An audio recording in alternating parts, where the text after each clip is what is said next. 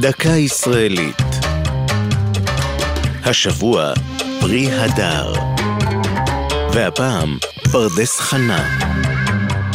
יושבים כל הלילה, אתה ואני.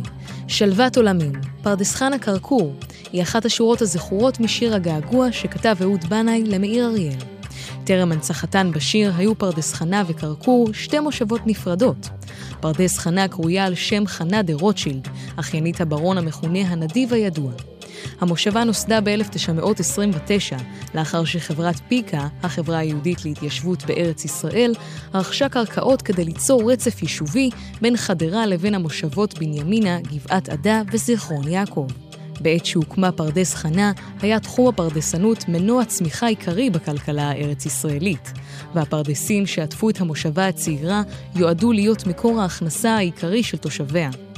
במרוצת השנים שימש היישוב מוקד קליטה לעולים רבים, ובהם יהודי גרמניה שחשו מאוימים מעליית הנאצים לשלטון, ובני העלייה החמישית.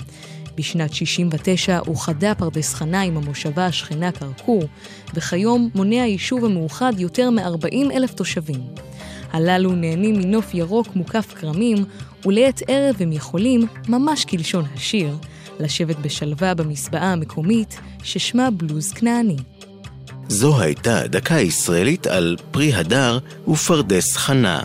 כתב ים גת. ייעוץ הדוקטור מרדכי נאור והדוקטור חזי עמיאור. הגישה עמלי חביב פרגון.